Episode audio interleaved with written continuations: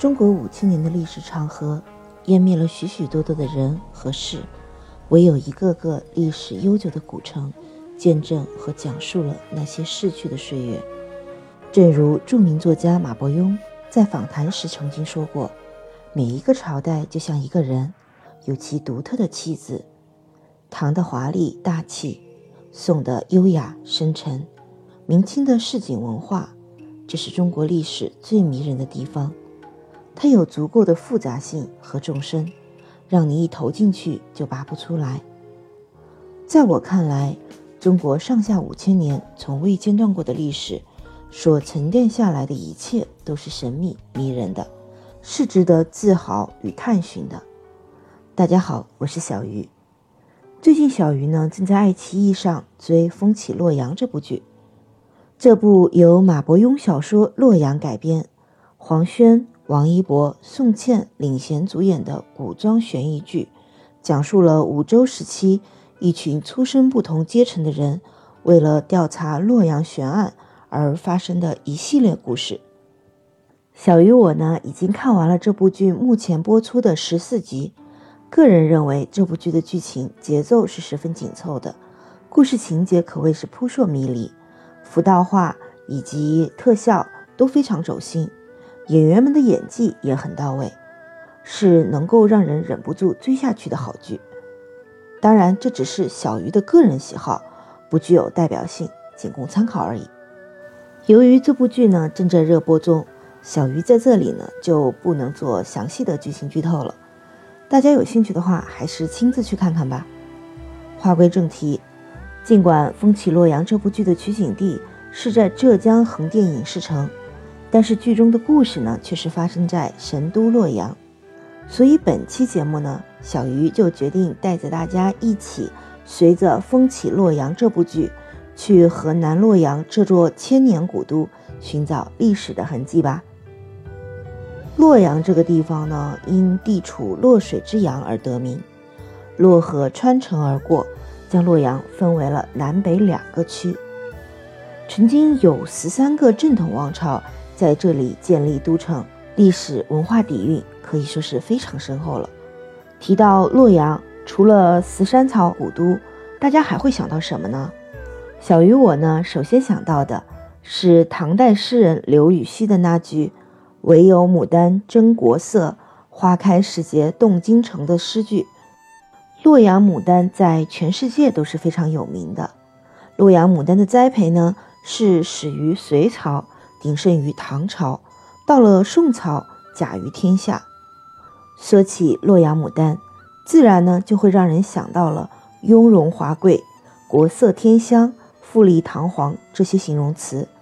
所以洛阳牡丹呢，一直都有着吉祥、富贵、繁荣昌盛的寓意，是华夏民族兴旺发达、美好幸福的象征。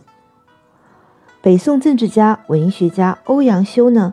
就曾写下过“洛阳地脉花最宜，牡丹尤为天下奇”的词句。每年的四月十五日到二十五日，就到了牡丹花开最盛的季节，洛阳呢就会举办牡丹花会，整个洛阳城啊都会呈现出花如海、人如潮、热闹非凡的场面。如果到了明年春天，疫情能够结束的话，我们就一起去洛阳看牡丹吧。在《风起洛阳》这部剧中呢，出现了两处重要的地点，一个呢是南市，一个则是不良井。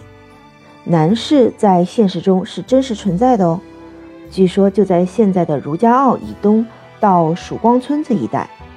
当年这一带从隋朝开始就是规模最大的交易市场，全国各地甚至外国商人都会来这里做生意。只是随着时代更迭，如今这一带早已不复当年的繁华。至于不良井呢，小鱼并没有找到对应的史料，想来是一个剧中架空的地方。不过在剧中可以看到不良井周围有好多石窟和佛像，我们可以大胆的猜测一下，会不会是在伊阙的龙门石窟附近呢？说到不良井呢，我们就要先说一说唐代不良人。这一个官职吧，其实他是官府征用有恶迹的人充任侦缉逮捕的小吏。由此可见呢，不良这个词指的应该是有恶迹的一群人。但是我们在剧中呢看到的那一群人都其实是非常朴实善良的一群人，所以不良井，我想可能是流放罪臣后代的地方。他们呢被罚在这里，一代代开凿龙门石窟，自给自足，自生自灭。这段历史呢早已淹没在时间的长河之中，我们也没有办法去追根究底。如今能看到的呢？只剩下龙门石窟的恢宏壮观。据说龙门石窟呢，最早开凿于北魏孝文帝迁都洛阳的这一个时间段，后来呢，又经历了数个朝代，连续大规模营造了大概四百余年之久。尤其是女皇武则天在位的时候，她将都城东迁到了洛阳，为了巩固武周王朝的政权，是以君权神授。他呢，就令人开始大兴土木，扩建龙门石窟。所以啊，在龙门石窟群中，规模最大、艺术成就最高的呢，就属武周王朝修建的卢舍那摩崖形群雕。整个石雕群核心的卢舍那大佛呢，它的面貌就是以武则天的面貌为原型雕琢而成。这座佛像因为带着一丝。慈祥谦和的神秘微笑，因此也有“东方蒙娜丽莎”的美誉。龙门石窟这里啊，不是只有石雕群值得一看哦。龙门这个地方呢，又称伊阙，这里两山对峙，伊河水从中穿流而过，远远望去就好像是一座天然的门阙，所以这个地方呢，古时被称为伊阙。这里呢，佛光山色。是宋代书过所描绘的真容两山门，共议一水秀的天阙奇观。此地秀丽的山水风景，曾被唐代诗人白居易留下了“洛都四郊，山水之胜，龙门首焉”的称赞。看过了龙门石窟，我们再一起去风起洛阳中出现的中国第一古刹白马寺去看看吧。这座世界著名的伽蓝。始建于东汉永平十一年，是佛教传入中国后呢兴起的第一座官办寺院，也是中国、越南、朝鲜、日本以及欧美国家的寺院和祖庭。什么是寺园和祖庭啊？就是寺教发源地和祖师之庭啊，是不是很厉害？白马寺的马氏钟声呢？象征着吉祥如意，被列为洛阳八大景。尽管白马寺的钟声被当代国人已经渐渐淡忘了，但是在日本却享有很高的声誉。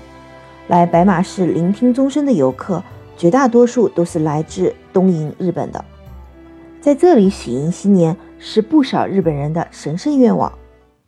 我们在白马寺中慢慢行走，来到幽静之处。聆听着潺潺流水，闻着悠悠花香，即便是在炎炎烈日之中，也能感受到片刻的清凉，心境自然而然的就那么平和了下来。游览过了龙门的自然风光，聆听过了白马古寺的钟声，我们的洛阳之行最后一站，当然是去看看隋唐洛阳城明堂天堂，修建在洛阳城。贯穿南北中轴线上的万象神宫明堂和御用礼佛堂天堂呢，是女皇昔日礼正礼佛生活的重要场所。风起洛阳，昔日王侯今何在？如今留下的只有断壁残垣的遗址，供后人无限遐想。我们的洛阳之行到这里就要结束了，是不是有些意犹未尽？没关系。我们以后有机会还会再来的。下一站呢，我们就去阿尔卑斯山寻找海蒂和他的爷爷吧。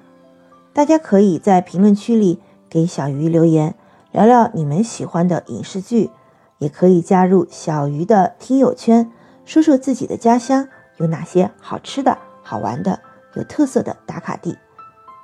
期待喜欢我节目的朋友们订阅、关注、点赞哦。我们下期再见吧。